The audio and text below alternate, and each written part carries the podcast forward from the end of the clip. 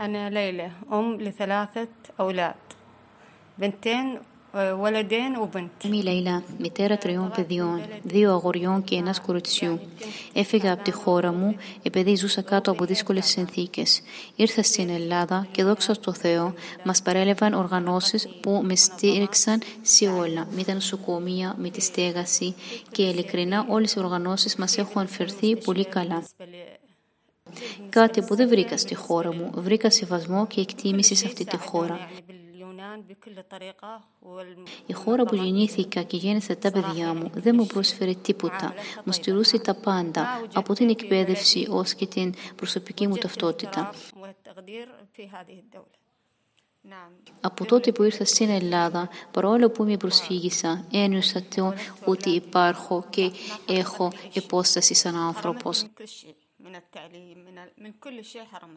Κάτι που δεν ένιωσα στη χώρα μου. Η χώρα μου με αδίκησε. Όμως όταν ήρθα εδώ ένιωσα ασφάλεια. Ευχαριστώ.